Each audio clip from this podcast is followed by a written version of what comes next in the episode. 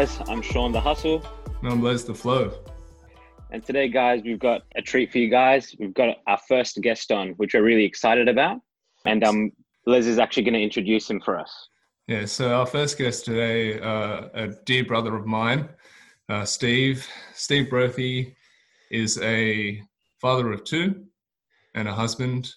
Uh, he's also an educator, an innovator, and peak performance expert. Uh, he has over 15 years of experience in uh, education. Currently, the director of technology and e-learning at a grammar school in Victoria, Australia. He is also the director of Thrive Capacity, a peak performance coaching service helping individuals and organizations find and operate through optimal states of flow. And he's worked through uh, with uh, such groups as the Flow Genome Project, Flow Center, uh, Blue Chip Minds, Independent Schools of Victoria, and much more. He's also the director of Design and Play, a digital education consultancy, as well as a co host of a podcast in the same name, which, which is all about education, tech, innovation, pedagogy, design, and creativity. Uh, lastly, he's also a conference host uh, at Teach Tech Play, professional learning community designed by teachers for teachers. So, welcome, brother. Oh, it's so good to be the first guest, man. And so, like, I'm listening to that bio, just going, oh, there's um, it's lovely hearing it come from your words, man. Thank you. It's an honor to be a guest. Mate, thanks for thanks for being here, mate. And uh, yeah, we we look forward to the conversation. Yeah, so I'm really excited to have you on, Steve. And um, you know, Les shared um, your history with me earlier, and I guess your progression through what you've chosen to dedicate your life to. And it's um, firstly, it's very impressive. So hats off to you. Thanks, man. And um, really interested to to hear from someone who actually teaches teachers and educates educators as part of what you do. I think it's um, such an interesting field to be in. Yeah, well, considering the the times we're in, it's it's really interesting because I would say that we're in. I've said to a lot of the staff that I work with, we're in the biggest shift in education since the Industrial Revolution. So this is okay, wow. requiring adults to shift and change. It's requiring kids to shift and change. It's requiring teachers to adjust practice. It's requiring all of these elements. And so currently, um, education is a real hot topic because how do we navigate complexity? Well, it's through education. It's through change. It's all through all of those elements. And so it's um, it's been a passion of mine since since day dot. Like I've always been curious and always been a been a seeker of truth and and somebody who's reached out and, and tried to figure out what how the world works. And being the eldest of four meant that I had a, a mentor role always by default. Even if I didn't want it, I had that yeah. kind of teacher role. And so I, I fell into it. I fell into education. I really sort of stumbled when I got to the end of year 12 and I chose I guess, a combination of two things that I loved, which was human movement. So I became a PE teacher. And that mm. combination of, of moving, knowing your body, being physically active, and being a mentor to people led me to now be an educator for, for um, in my 21st year. So it's, oh, wow. Yeah, and it's ever evolving. And so education is life. And that's mm. like Leslie and I have connected over education and being on a on a path of, of inner like an inner education where we're really questioning looking at the self looking at i guess the evolution of, of who we are the masks we wear all that stuff so yeah it's it's a field that i'm deeply passionate about um, and it's also a field that everybody has a say on yeah. because we've mm. all been educated, and that's that's where it gets really really interesting. So that's what's, that's what I'm hoping to to riff on today with you guys is to kind of pull from your own experience and just see what pops up. Yeah, totally. Sounds awesome, bro. And um, I guess outside of uh, education and uh, and in the professional context, uh, like you to tell uh, our audience a little bit more about yourself, and I guess even um, you know uh, how we met, uh, and anything else you want to you know tell people about Yeah, cool. So I have always been somebody who's loved the challenge of rising to to you know to the performance. So whether it was playing sport, music, whatever it was, but then I'd often find myself getting in my own way. So the self doubt, imposter syndrome, sort of all of those elements. You could have one day where your performance would be like this is me at my peak and then the next day it's like wow that's just me as a fraud. And so i was always deeply passionate about how how is there such a disparity between the good and and the bad? And that led me on a journey really like it through education. So i did my masters and um, i remember reading about this this word flow and mm. talking, it was talking about Mihaly Csikszentmihalyi, the Hungarian psychologist who coined the phrase. And I'm like, man, oh, this is this this word flow. It's that's when I'm at my best. That shows up. It just feels effortless. It just feels like it's just moving through me. It's almost like if I'm speaking the words, uh, then I'm not even in control and it's just moving through me. And so that led through a really deep inquiry to learn more about flow. And that it, it started as a performance thing. Like I want to be optimized. I want to be better. It was really, it started in the me trying to, I guess, fine tune my own performances. Mm-hmm. But it ended up being a deeper, I guess, journey. And that's when I discovered the, the concept of Wu-Wei, you know, the Eastern philosophy, that life is flow. And so when I started to delve into that, that's when our paths crossed, Les, and, and we mm. met through a, a good brother of ours, Giro Taylor, and his work with the Flow State Collective. Mm. And what was the searching for better, for striving for performance, ended up being more a journey around contentment, around stillness, around the inner work, and the counterbalance to that. And the really funny thing then is that led to me doing a lot of work with the Flow Genome Project, which is a, an organization that does, I guess their, their three tiers are ecstasis, so looking at the, the peak performances, the altered state of consciousness. They look at catharsis, so the healing and then communitas, which is which is community. And so I've done work with them, done their coaching certification, and then really felt a calling to work with other people to to spread that work and to share that work. And it's not all about the crest of the wave. It's actually about the healing and, and doing the inner work, the being able the capacity to be still. And then when you feel that you're ready to stand up and you feel that you're in a place where you're you're stable it's then about reaching out to the next level to spreading the word amongst family then amongst community. And so my business happened like my my calling into education happened by accident. Mm. i just felt the calling to do this. And then with the rise in, in companies with burnout with the need for productivity remote learning like all of these elements people that was the Trojan horse to work with people to go, do you want to perform better? Do you want to feel better? Like no company worth their salt does not want those things for their for their employees. I want more product productivity. I want them to feel good about it, and for them to be able to be creative and have tremendous insight. Like that's just the no brainers. But really, the work is inner work, and the work is about the capacity to to be to be still and that's led to my company thrive capacity. And, and, what i love about those two words is i love the word thrive because nature thrives. It doesn't need our, our input.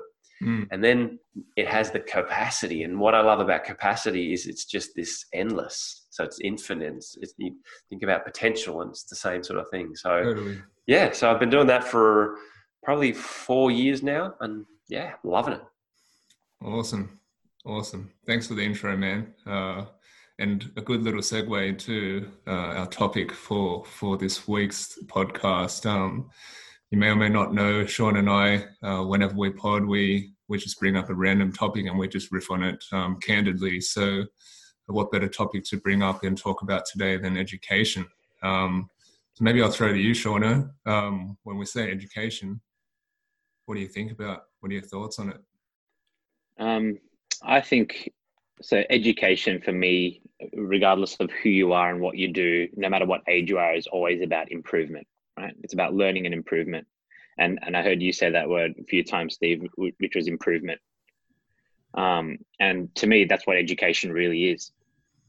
Um, so um, you also mentioned something really interesting that I think might throw us on a bit of a tangent, but I want to throw it out there while I still remember. And it's um, you said when it comes to working with companies, there was this need, or rather, people talk about burnout and productivity and all these things, and you use that as a Trojan horse mm. to um, get into those organizations, right? Yeah. Um, and I thought that was really interesting because, um, you know, I think the three of us here on this um, podcast at the moment, we are very much into doing the inner work. Um, so that we're no stranger to that. But for people that aren't, I think it's something that you know a lot of a lot of times sounds hokey. People are wondering, um, you know, what it actually involves.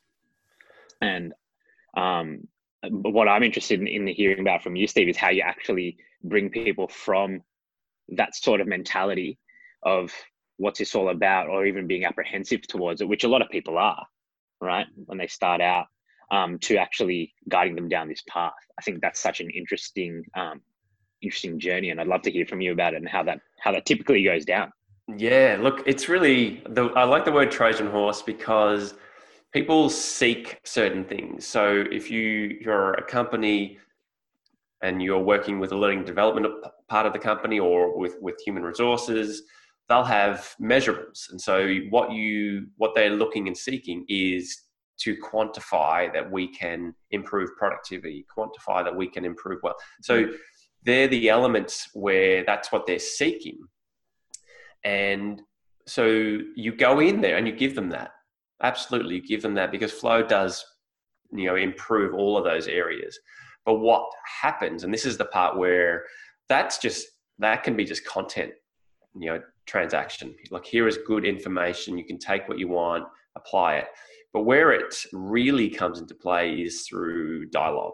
And so, the process of emergence, so the process of coaching, you start to unravel and get to the, the core of things, which is they're in a narrative, what's in the way.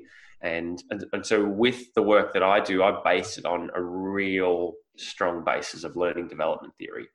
So Robert Kegan's work out of Harvard, looking at how adults develop, but also then creating experiences and, and designing experiences where people have got to put rubber on the road. So instead of talking about it, which is we're all good of, really, what happens when you are in the throes of it? So when you're under the pump, when you've got stress levels, how do you deal with it when you're in that situation? And that application that doing part, that's where the real the real work is because when you reach a nine and ten on your stress levels, you are in fight or flight. You are literally, you are biologically primitive. And so the work that we do is actually being able to notice that and even doing some training on the outside in preparation for that. So things like breathing, breath work, so box breathing, and really creating micro stress on the outside. The same way you would go to the gym and do the same thing, like you're literally breaking your body down, but in preparation for, for good performance. So you you create experiences where people have it's I guess a container for uh, a miniature version of that experience. And through daily practices, through continued short feedback loops, they develop some strength. So with breath, you know, you I take the box breathing example. You may start and do five, um, box breathing is just in for a count of five, hold for a count of five, out for a count of five, and and then hold again. And what it's designed to do is over time you can increase the duration of that. And it's create you get that sort of gag reflex where you really want to breathe, but it's teaching your body to become comfortable with the physiological physiological reaction you have when you get stressed and noticing it because it's innate. You can't control it. But if you have the ability to down regulate and come back to breath and center yourself, then maybe you're not a nine and 10 on the stress level scale. Maybe you're a seven or an eight. And when you can move down a little bit, all of a sudden, then you have a few more things at your disposal. So I give lots of scientific frameworks to organizations because, once again, it's evidence based. Uh, we all lend, lend and lean on that. but I also bake in a lot of philosophy into it. So um, where I come from, like I really resonate with Eastern philosophy, you know, Zen, Buddhism, Taoism, and but if I, you were to go into organizations that way, they would be no red flag. So mm. productivity, the Trojan horse, that's the way in, and it's like here's what we think we need, but you give them what what what they truly need, um, and so good education frameworks, really rigorous science, create the experience and do it. So I've, I've got an activity that I do as a, a stable in, in my kind of workshops, and I guarantee you, I've done this in boardrooms with, with you know boards of directors. I've done it with whole organizations. I've done it with teachers, with students, and there is people laughing, smiling, like the human element just lights up in the room. And it, it's guaranteed because we have these innate biological drives. And when we get out of the head of constantly doing and come back to a little bit of play, a little bit of flow, fun, all of a sudden we start to remember that we're humans and that life is pretty damn awesome. Mm. It's really cool and very interesting. I mean, um, and we've talked, uh, we've spoken about this before, Steve, and um, it's a really, really nice practical example and approach in terms of understanding the lay of the land in terms of that particular corporate environment and um, that rigidity and that uh, stout uh, numbers based approach and view of the world, you know, very in and out, black and white. Um, and then slowly melding in these these beautiful harmonic pieces of Eastern flowy philosophy uh, that that beautifully uh, you know harmonize and accompany each other in a in a really really nice way. Um, you've seen these types of uh, elements or philosophies throughout history, um, you know, from matching Zen with uh, Western psychotherapy and things like that. And um, I think it's a really good example for current days. Uh, I've experienced the same uh, sort of challenges, if you want to put it, uh, back in my corporate days um, as a meditation guide and teacher, offering that to a very stoutly corporate, big wig, uh, big four bank sort of environment, and you do get a lot of uh, scoffing and um, you know dismissive sort of gestures and things like that because it, it does seem a little bit woo woo and up out there. But um, then you get once people actually sit with those types of you know uh, practices, then there's there's a there's an innate feeling of uh, of rest and peace that that that comes up and they sort of start to understand. But it is it is a tough sort of balancing act to to play i think yeah.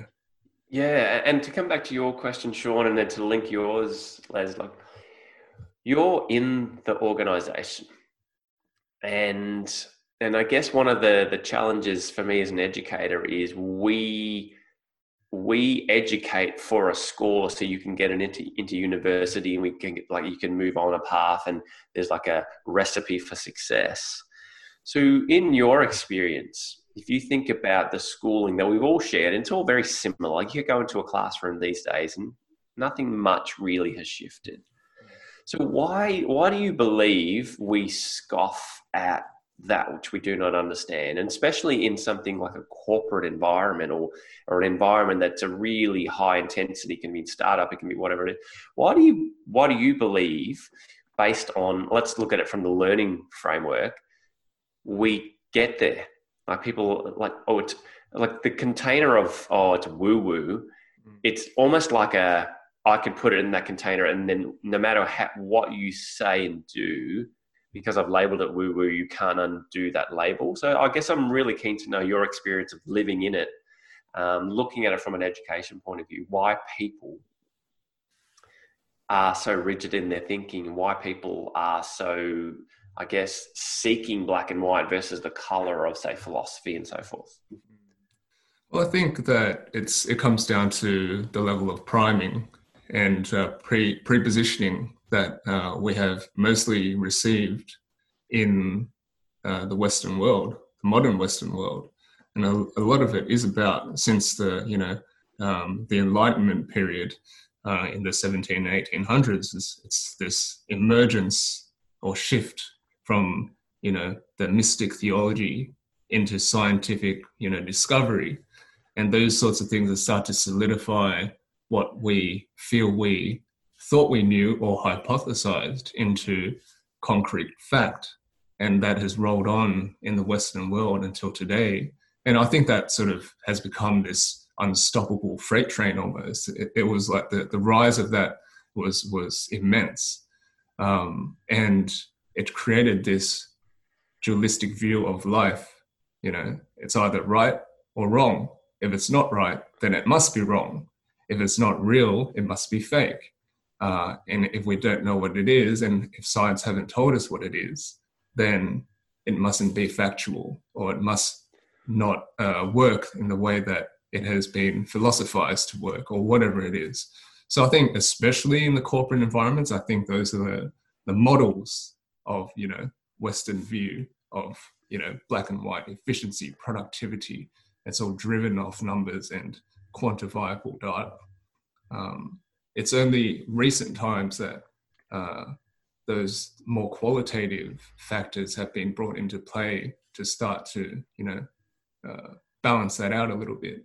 Though I, I, that that's the feeling I get of being in that environment heavily for over a decade. Yeah. So, how about you? What about Shaun? you, Shaun? Yeah. Um, I think people often shy away from like they label things woo woo and put them in that box and put them away because a lot of times people have seen people delve down those paths and it looks hard.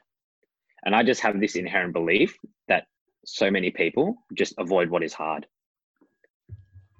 I think there's this um this notion around doing inner work or you know approaching things from a philosoph- philosophical um, framework that looks like it's going to take a lot of time, that it's going to take a lot of effort, and you might know not know what to do, and you're going to have to go and you know seek coaching, or you're going to have to read a lot, or you're going to have to do research, and you're going to have to actively learn. And a lot of people view that as a challenge and one that they might not willing or be willing to put the effort into. And I think that's a big part of it for a lot of people. They're like, oh, first they may not see it as fact because of their priming, as, as Les mentioned. I think that's definitely an element for sure. It's like where your mindset is um, when those concepts are brought to you, right? People react instead of respond a lot of times, and they'll hear something be like, "Oh, it's not," you know, that's not how it is, or "Oh, no, it's bullshit." So they just they might dismiss it in that moment. But then if they actually um, don't have that response and think about it and be like, "Oh, well, if I go down this path, what does that involve? And it doesn't have to be a lengthy thought process for them so much as it could just be, oh shit, that looks really hard. I don't think I want to do that. Yeah, I think that's a part of it for sure. Yeah, and it's really interesting because the the question that keeps popping into my head, and I, and I really I'm I'm doing a lot of thinking on this. So obviously there's a lot of disruption going on. So I like I, I think that we will have a massive shift in how we deliver schooling. But the mm. word education is different. And I think that how we learn versus that dualism of right and wrong is really, really different. Because, for example, like I'm teaching my son how to read, and he's very much, you know, I don't know how to do it. It's very black, it's very white. But if you look at the pictures, and you infer meaning, you can make sense of the narrative and you've got your own memories, you've got your own experiences. So that in combination with your interpretation of the picture creates a story. And, and that's how you make meaning from reading and that's how you begin to do it. But I guess now if you were to knowing what you know now, if you were to to start school again, throw it all out, and I've been really riffing on this. What are the key things you would bring in, like core components? What what what would at the I guess the the point that we're in our lives, what is it that you believe you wish you were taught at school? And what would be the core components? Just a small question. uh, I, I, was just thinking about this when you were speaking and talking about this this sort of um, this precipice that we're in with with regards to education and what it was and what it could be or where it's where it's going down. And I just reflect back on my own uh, education experience, and it will answer your question to some degree, I think. Um, I didn't like it because I was being forced down a certain road into a box where everything uh, was dictated to me. And I had to do everything a certain way. And if I didn't do it that way, and it was incorrect, it was wrong. And I got punished for it, right? Um, I wasn't able to be expressive, um, which, which is the key here. So now when I think about my own experience and education, I really feel like it only just started or it ever only existed outside of uh, formal schooling and, and university and things like that. It only ever existed for me in those contexts because all the things that uh, was taught to me in, in a schooling context, I just didn't want to actually learn. I had no desire to learn it. And, and, and possibly also in the manner that I was being taught. Um, my education has been through reading. Uh, in the last seven or eight years, it's just been all about self education, learning, reading, uh, following these breadcrumbs that each book sort of just leaves for me.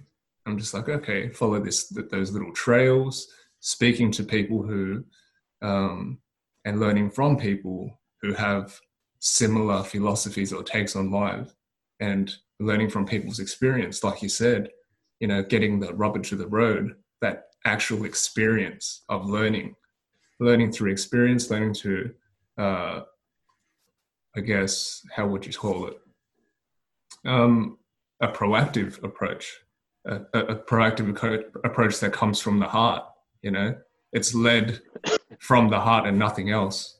And from there, I guess it, it has allowed a true flourishing of uh, authentic expression, which I think that in itself is something that was missing when I was in school.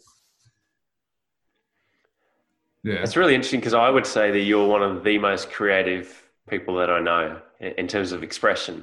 And it's interesting, there's a few threads in there. So, voice, so having the ability to express voice, mm. the then the choice, like the and the drive that you have from a from a motivation point of view. So when you're intrinsically if you think of it like a like a journey, you're motivated to move to the next step. You're not sure where you're going, and you'll seek counsel from the wisdom of books, the wisdom of people. You'll walk a few paths, fail, you fall over, or you'll create art, you'll express.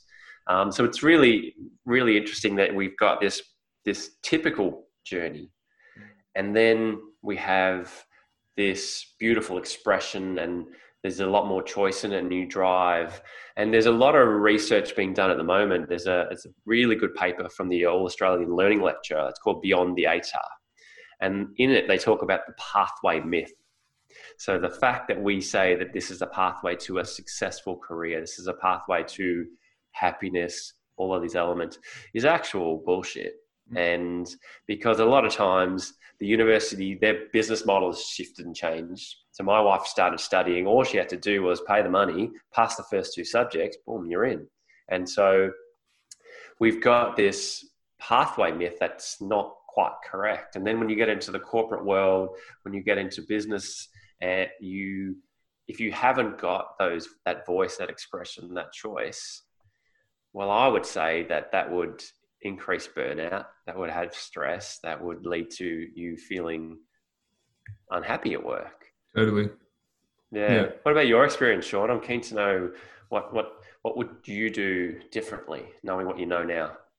Um, well, it's actually really funny. I don't know. I can't remember how it came up yesterday, but I was talking to my partner about it, and I just talking about how I hated school. I hated it. Yep. I did really well at school by all measures of what you would like. I did really well academically. I was a prefect, or I was like school captain in my public school, and then I was a prefect all the way through high school. And I had, you know, I had really good friends and stuff. Also had some not so great experiences, which you know everybody does it um, in high school, like bullying and people being mean, and then you trying to figure yourself out through that, you know. Um, but by all measures, you know, from the outside in, you'd say I had a good experience in school, but I hated it. Like I always just felt, and I, it's weird. Ever since like primary school, since I was a little kid, I just always thought to myself, life gets way better after this. Like always, man. Like since I can remember, I was just always thought to myself, man, life gets better after this. Just finish this, and then you're going to be able to do what you want. And that's what my experience of school, when I think about it, is it was something that was just dictated to me. I was told that I had to do things in a certain way. Um, and I just figured out early on, I was like, cool, man, what's the system? What do I have to do? What's the result that everybody wants me to get? How do I get it? And then I just did that because I thought once I finish, I'm going to be able to do what I actually want to do right? Yeah, wow. So that that was my like in hindsight, that's my experience of it. Like I studied very hard, but what I think back on now is no one told me how to study, and no one really taught me how to learn or showed me what the best way to learn would be. It was just you take notes or watch this thing, and because when we were in school, like YouTube wasn't a thing. Mm. You know, mobile phones had just come in. Um, so uh, learning was still very much like hand out these notes. We had the internet, but it wasn't as prolific as it is today. You know, so doing assignments and stuff like that was still you had to get books and all that sort of stuff. But what I felt would have been great is if someone actually took the time to figure out, not just for me, but for any any child, because that's what you are at that time of your life, is um, how does this person best take on information? How do they learn? like what's the best way and and i know it's very difficult when you know you've got hundreds of or thousands of kids in in the one place and you're trying to teach them all at the same time but individualistic learning i think is where it's at to me personally it's it's figuring out how people learn and um, how they best respond to things and then working out ways to present um, information to them that in a way that they will learn yeah it's really interesting the you the illusion of success. So you basically game mm. the system. So all right, so what, oh, what do you need me to do? And then I'll just game it. And and it's often and, and and there's a thread of it. So the challenge is we often endure schooling. Hmm. But education yes. is is holistic. Like education is beautiful. When you unravel learning for people, it's still the same beauty within it. But so often we're kind of going through this rite of passage of school. And this is not dissing teachers because hmm. because teachers are spectacular. They get to they just are working within the system. This is the system that we're working within.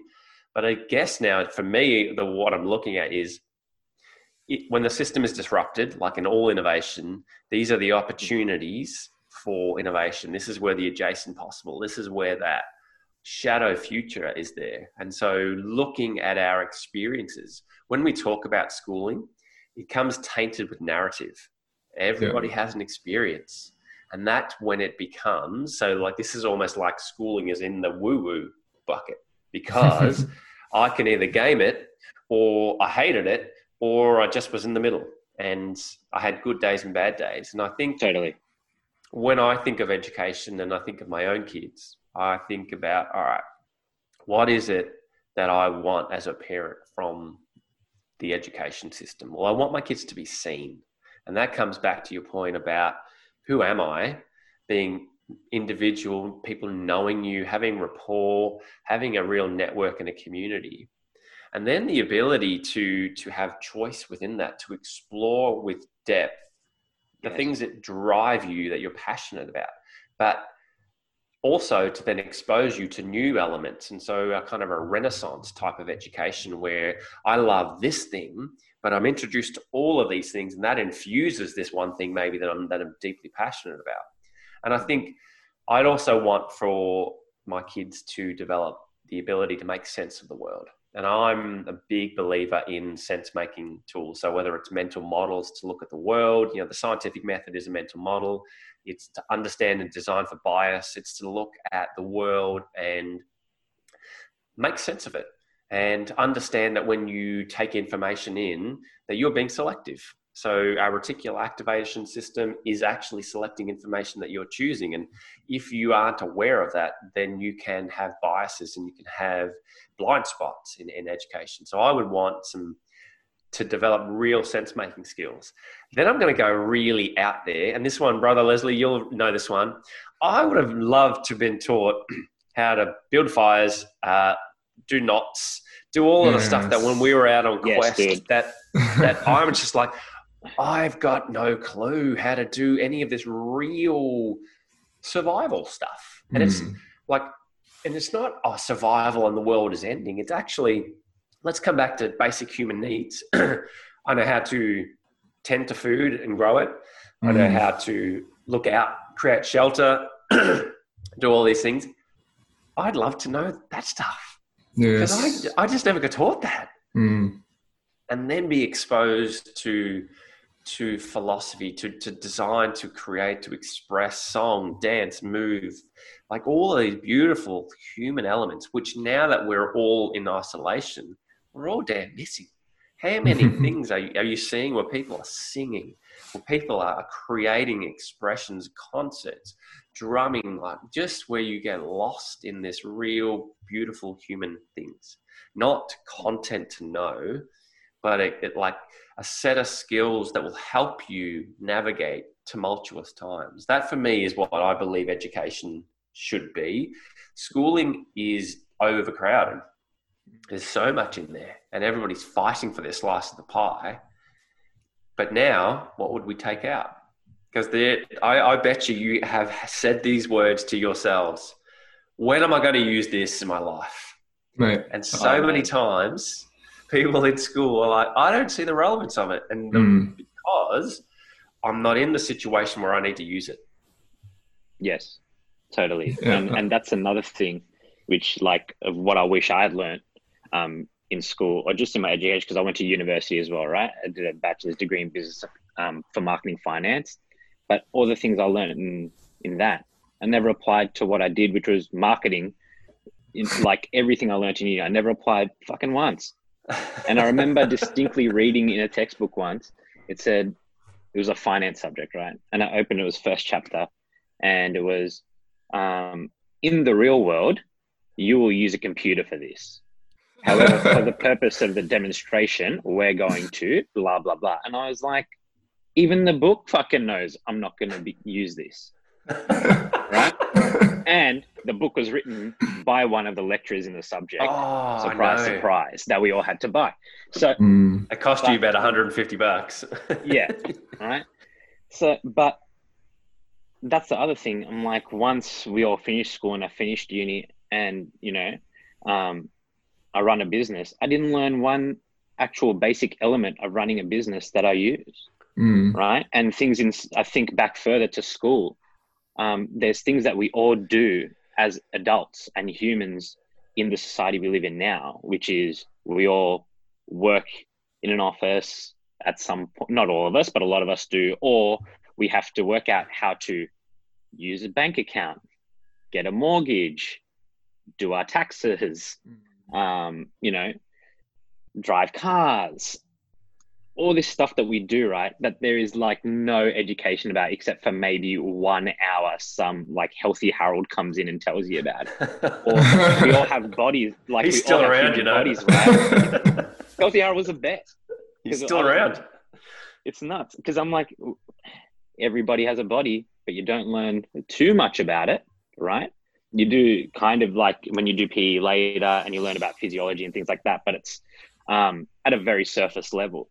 And what I've noticed now that I'm older as well is that, you know, children and adolescents are actually have a far greater aptitude than we think Oh man, to learn totally. things and to take on concepts and to take on things that we see as mature Mm. right?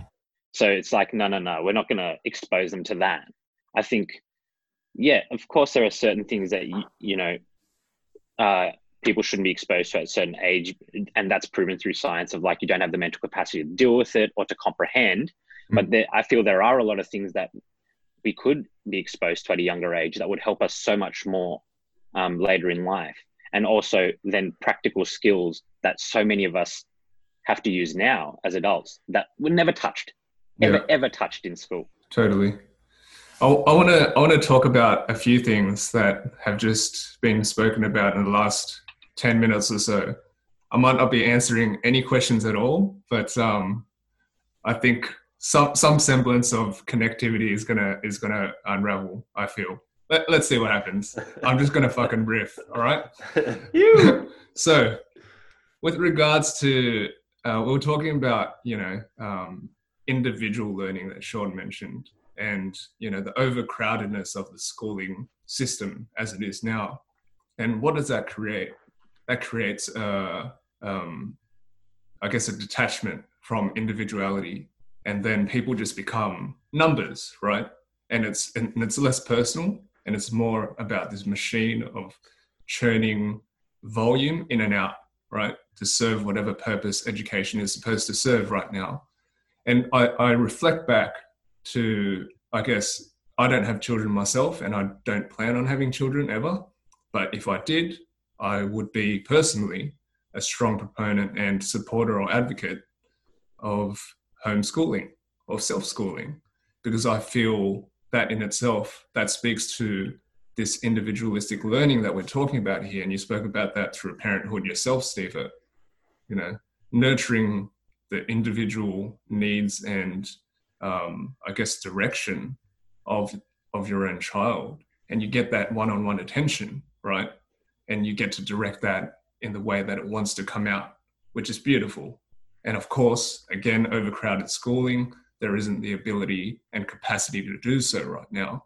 So it has to be very uh, structured to to push through the volumes at a at a baseline, right? What we feel is the right foundation to take these children with through the schooling system and and send them out the other end.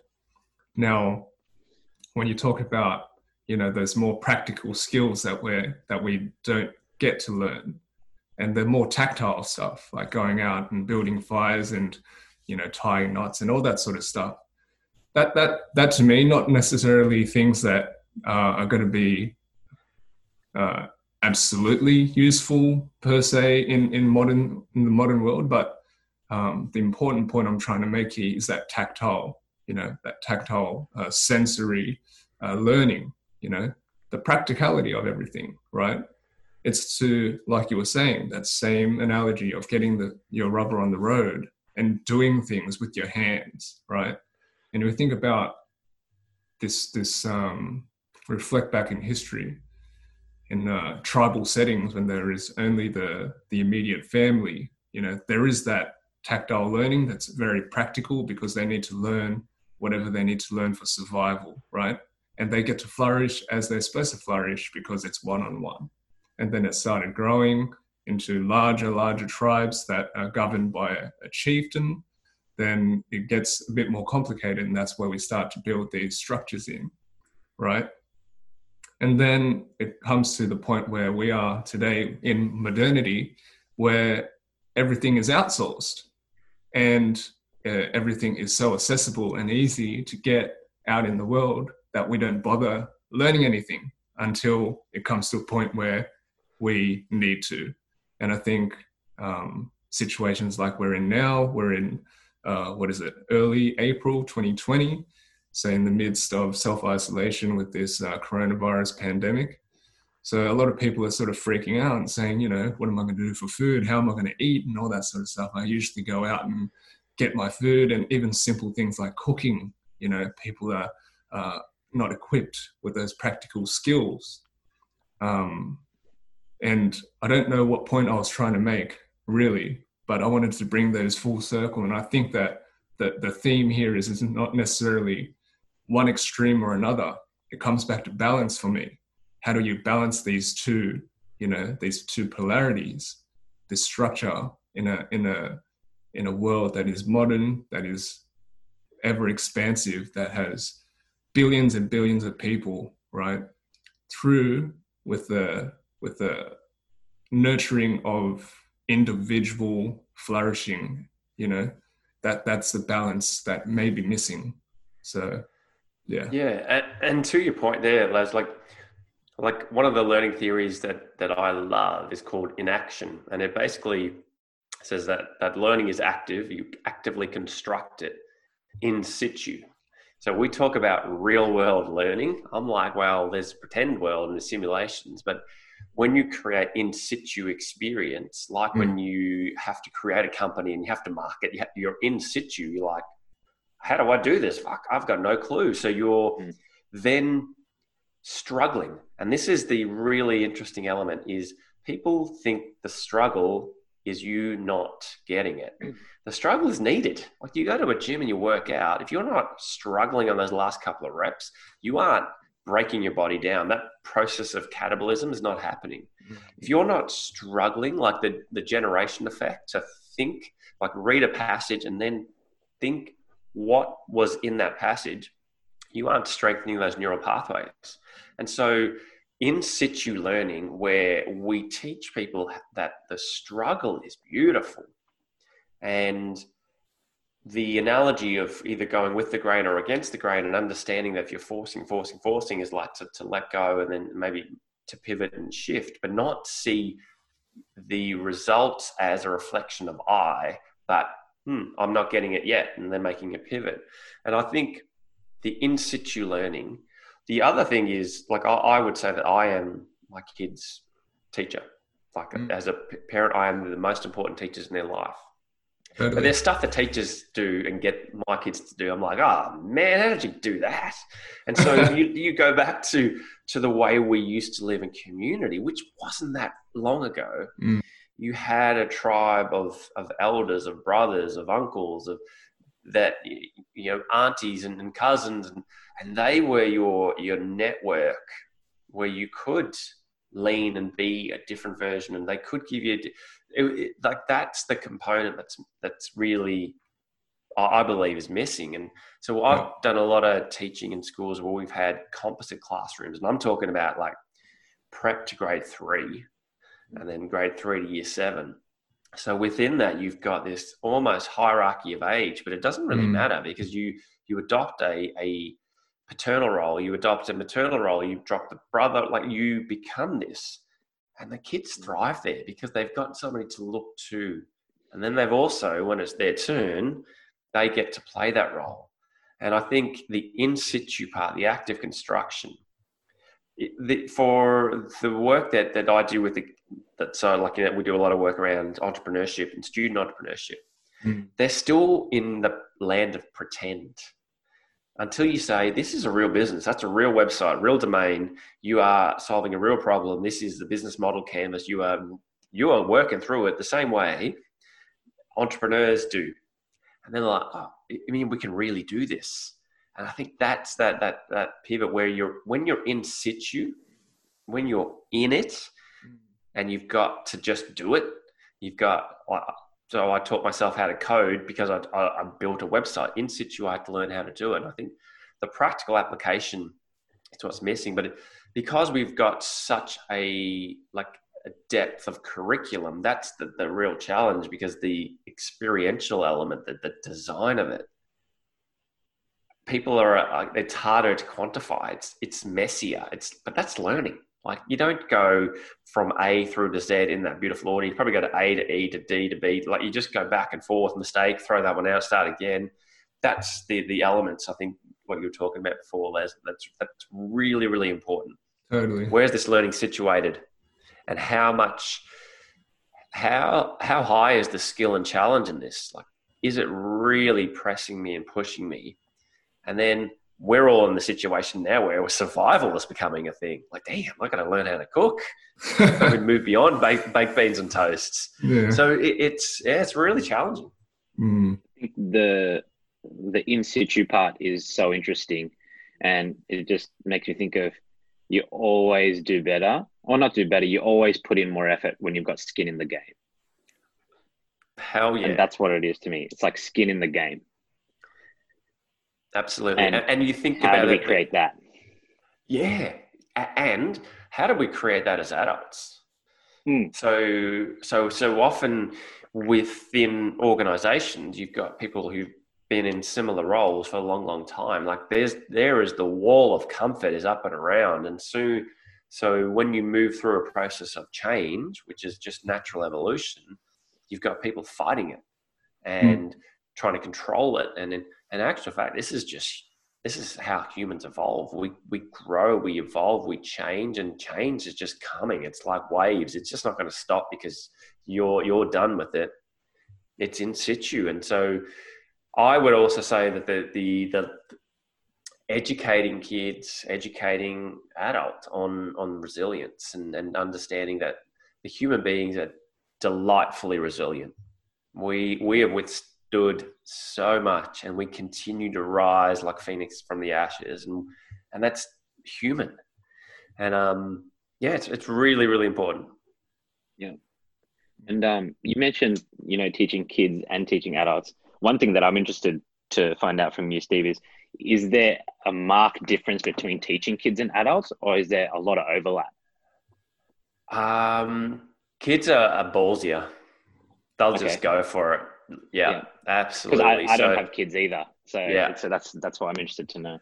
Yeah, kid, and, and it's really interesting because I've mapped this on lots of experience that, that girls are, and boys have got this like difference, and there's a lot of blend and a lot of overlap, but girls are way the, the girls that I've taught in my experience way more methodical and and slow and deliberate but when they move it's like whoa that's that's awesome whereas the boys are like Hulk, smash, bang, bang, bang, bang. And then yeah. they get to the same place. It's just a different pathway and exploration.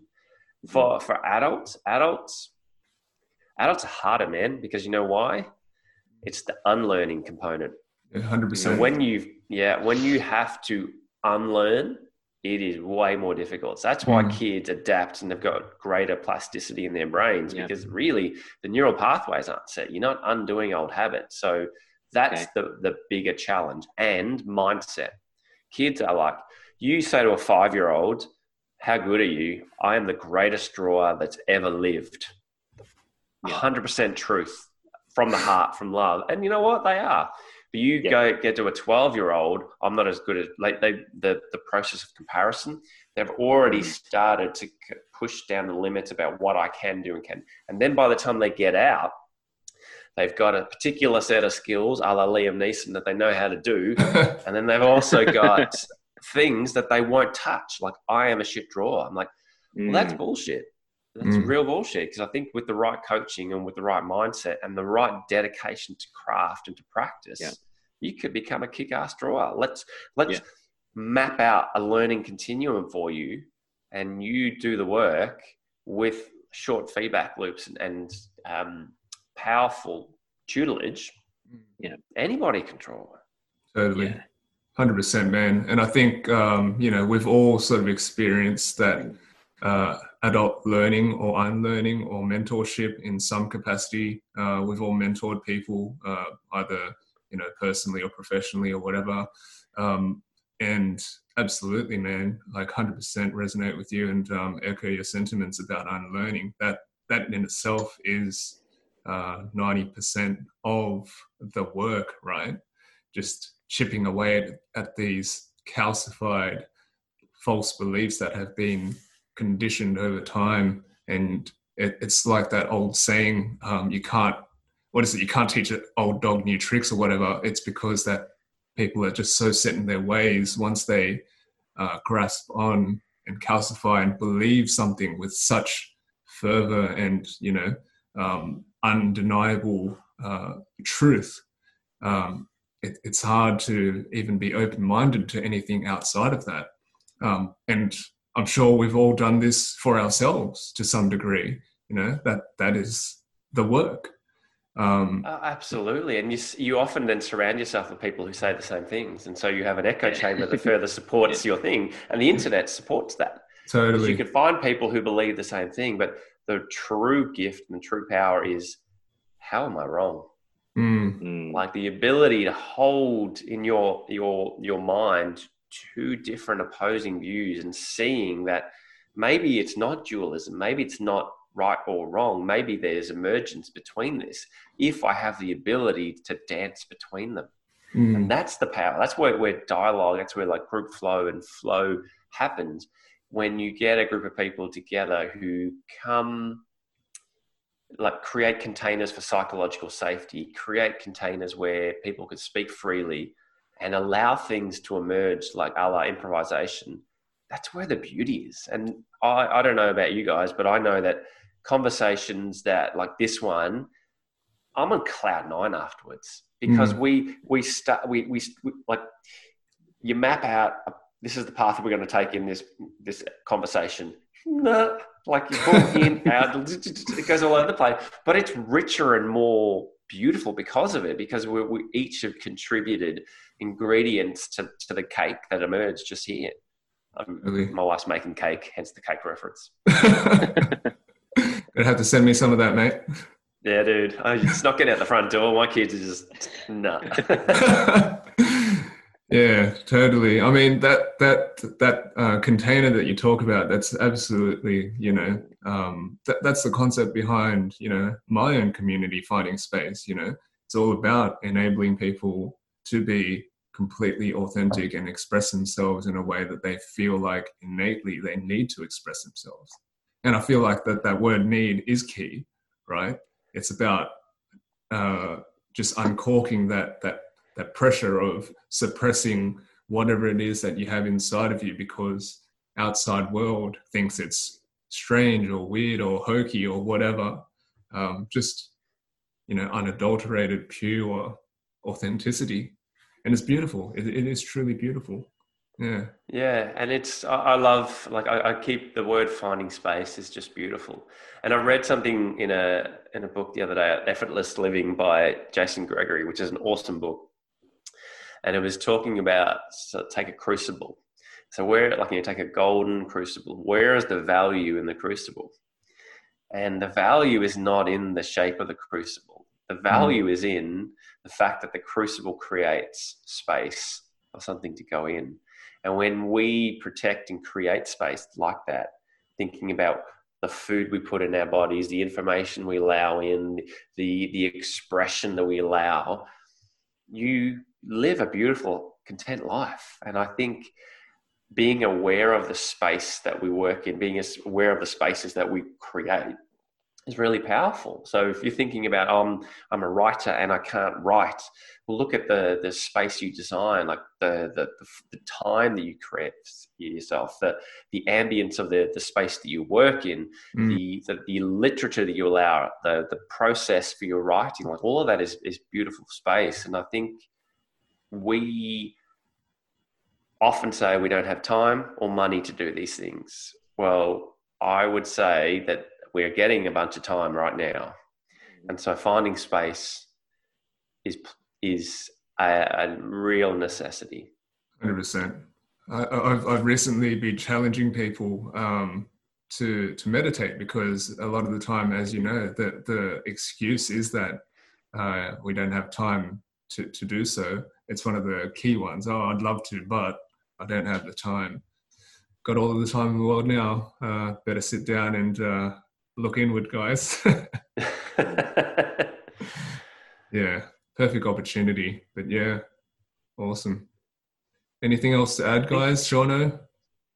Um, one one other thing is um, just in terms of learning, right? Which I find interesting is, and which I've been um, really mindful myself lately is uh, learning to enjoy and be proud of the pursuit in what you're trying to learn and becoming someone who is dedicated and willing to put in the effort to do that and being proud of that in itself, regardless of the result.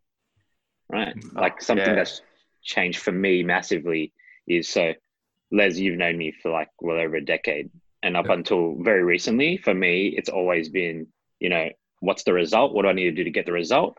Once I get there, I'll be happy. Like I've been like that pretty much my whole life up until very recently.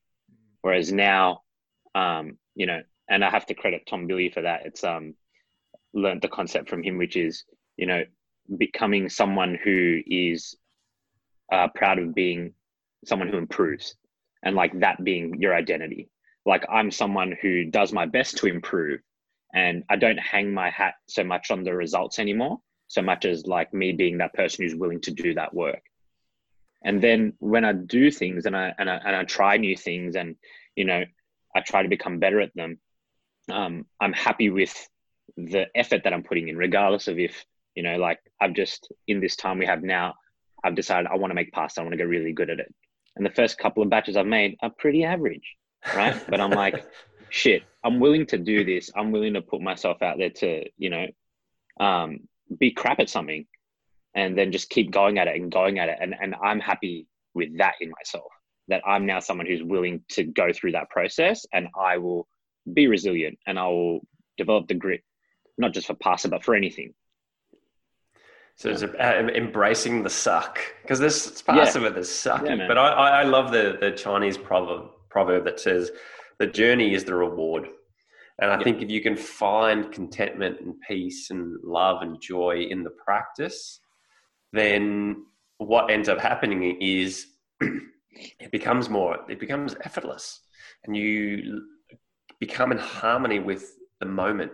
So instead of striving to get to this certain thing and then when I get there, I'll be happy, it's, well, along this path, I can be happy at each step that I take and hmm. understand mm. that this is my first batch of pasta. And while it may not have been what I expected, it is still damn good, and I'm still proud, and I've learned, and so I've got short feedback loops. And I think the gift is in the journey, and mm, yeah. and being able to to live and breathe in that, knowing that you have that, that you'll get better. I'm a person that mindset shift.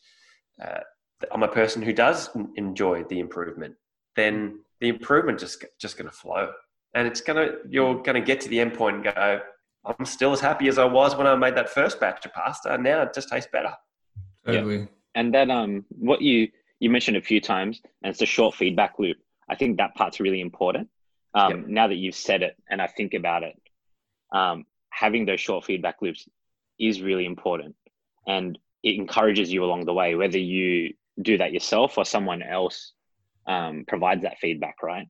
Like I think about it in terms of if, if I was going to run a marathon, right, I'm not going to be able to run the plenty of kilometers first go.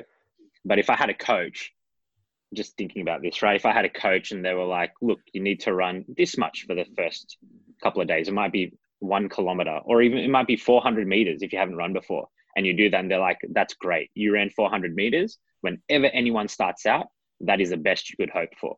And you're like, oh shit, cool.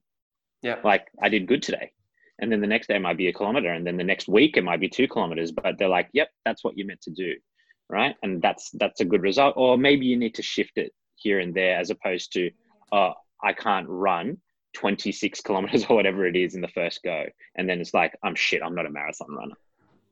And that's that applies to business too because agile is all about that. It's like you know mvp and getting it to to be viable and out there and, and get as much learning as possible. So shorten those loops, loop, loop, loop, loop, mm. because the learning and the feedback is, is the goal. Like, how am I doing? Oh, okay, cool. Did that. Yeah. I need to adjust this, need to adjust that. And if the loop is too long, which is one of the, the challenges with say and with NAPLAN, which is the kind of education testing, is kids do it in in yeah, say April, and then they don't get the result, or May, I think it is, and then they don't get the results till September. Well, that loop yeah. is been and gone, so it's got no value. But if you did it and then got instant feedback, you're like, okay, cool, adjust, adjust, adjust. And I think designing experiences where those loops are deliberate and short. So mm-hmm. coaching creates it, groups yeah. create it, um, practices like um, like tempo or speed or certain things like distance where you can quantify. Here's my loop. Here's my time. Things like that that's a, quantitative one. But then qualitative is how did I feel after that run? Like, you know, yesterday it sucked and I was out of breath. Today I ran, did it, felt really good and strong. Okay, cool. Note to self and then capture that feedback. So that's the, the key element. It's not black and white.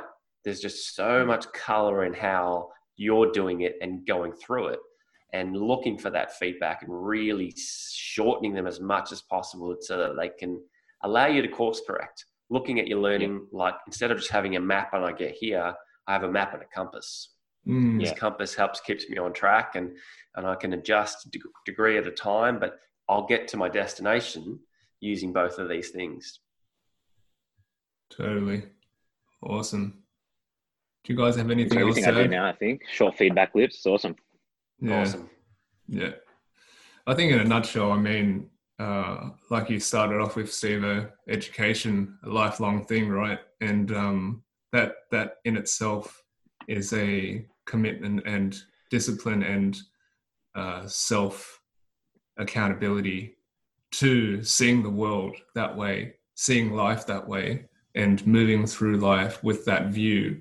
And it's and it's very similar to how we view it as a journey rather than a destination, right? Yeah, Um, and absolutely. how, how the Zen philosophy there basically it is so simple, but it is complex as fuck at the same time. In that it's just about stout self discipline and lifelong education and commitment to that and that only, you know. And once you sit there and really think through what that actually means in every single moment of your life, it's actually the most beautiful thing that could ever happen, you know that is that that is you know the essence of of living a, a content and colorful life full of depth and wonder And it is so simple, and as you said, it's hard as fuck Hard as fuck. because it's it is so simple and so hard Mm, in the same breath. He's like, yeah, oh yeah, duh, but the practice and that kind of you know, the the what's it in yoga abhyasa, like you know, showing up to your mat, the the dedi- dedication and devotion to the practice. Mm. That's mastery. Yeah. And those that seeing what we do as a craft and i'm becoming a mm. craftsman i'm becoming a craftswoman like that that's a that's a phil- philosophical shift. Mm. Because instead of getting to the result and the result is the product it's i'm getting better at allowing this to move through me and, and flowing with it and i think that's the real gift. It's it's hard as hell but it if you can come to that realization then learning becomes this thing that's that gifts you every day because you get to wake up again and start it all over again. 100% 100% righto. That was a beautiful discussion right. guys. Really really enjoyed that. Uh, thanks for joining us for our first uh, guest interview steve that was awesome really really honored to have you on mate um, how about you My tell absolute pleasure. Tell tell tell everyone where they can find you, mate. Um, oh god, this is where you kind of throw up all your your social media, and this is uh, uh, the best place is thrivecapacity.com. Mm. And, or if you want to jump out and email me, just steve at thrivecapacity.com is the cleanest and easiest way. Awesome. Um, and Shauno, Best place to find me is on my Instagram, Shaun underscore Coop, S H A U N underscore C O O P. Anything you want to chat about, just throw me a message. Anything you want us to discuss on the podcast as well, feel free to get in touch with me there. yeah, and I'm just on findingspace.co. Uh, you can get on, in touch with me there. Send me an email. Um, same same uh, handle for all my socials as well, so you can get me there. Um, and we've we've now got an email address, so you can hit us up on the Hustle and Flow podcast at gmail.com if you have any uh, questions or suggestions for uh, topics in the future, or if you want to be a guest or anything like that. So so yeah, hit us up on any of those channels. Cool. And as we always say, guys, if there's anything you got value from, I'm sure there is today. I got a lot of value out today. I've got like a whole list of notes that I took here from you, Steve. um, so, um, you know, share it with someone that might benefit. Um, that's how we grow the podcast and we have these discussions um, to learn ourselves and also hopefully to put things out that other people can learn from. And um, I think this is a great way to educate yourself, which is listening to people and, and the conversations. I think it's really cool. So if you did find value in this, would love if you shared it with someone. That's how we grow. And we're available on all platforms now. Um, just subscribe, leave us a review. We'd love that. And uh, until next time, guys, thanks for your time. See you guys. Thanks, Steve. Ciao, guys. Thank you. It was awesome.